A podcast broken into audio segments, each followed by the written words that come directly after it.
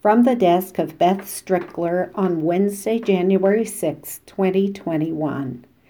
After Jesus was born in Bethlehem in Judea during the time of King Herod, Magi from the east came to Jerusalem and asked, Where is the one who has been born King of the Jews? We saw his star when it rose and have come to worship him. Matthew 2, verses 1 and 2. Today is Epiphany. The word comes from the Greek verb that means to cause to appear or to bring to light. On January 6, we remember and celebrate the gift bearing Magi's journey, guided by a star, to find and worship the baby Jesus who is revealed as the Son of God, the Savior of all the world. This 12th day after Christmas marks the end of the Christmas season in this season of Epiphany, we continue to emphasize the manifestation of Christ to all the world and begin a new journey of discovery and decision, asking ourselves, Who is Jesus and what does he mean for my life? Many unique traditions and rituals have developed to celebrate Epiphany in various cultures over the centuries.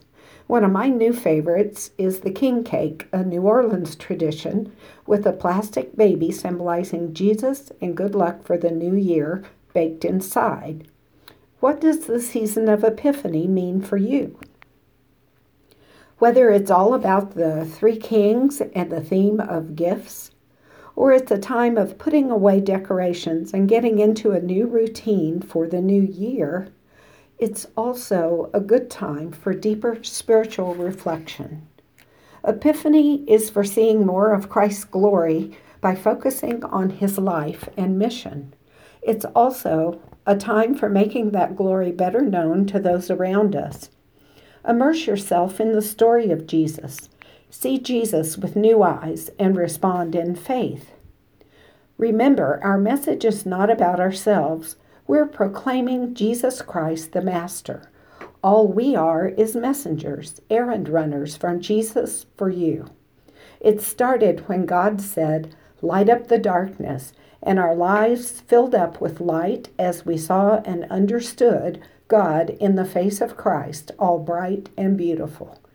2 Corinthians chapter 4 verses 5 and 6 from the message.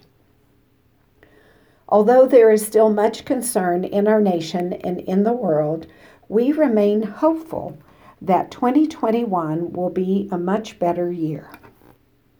Let us renew our willingness to let the light of Christ within us shine to those around us, both verbally and visibly, in our words and in our actions. As Christians, we are called to reveal God to the world by our love for each other, our love for our neighbors, and our love of Jesus. Epiphany is a time to discover Jesus afresh and renew our commitment to bear witness to Him. Here are some practical steps to consider. Ask Jesus to increase your, impas- your compassion for those far from God. Study the life of Jesus.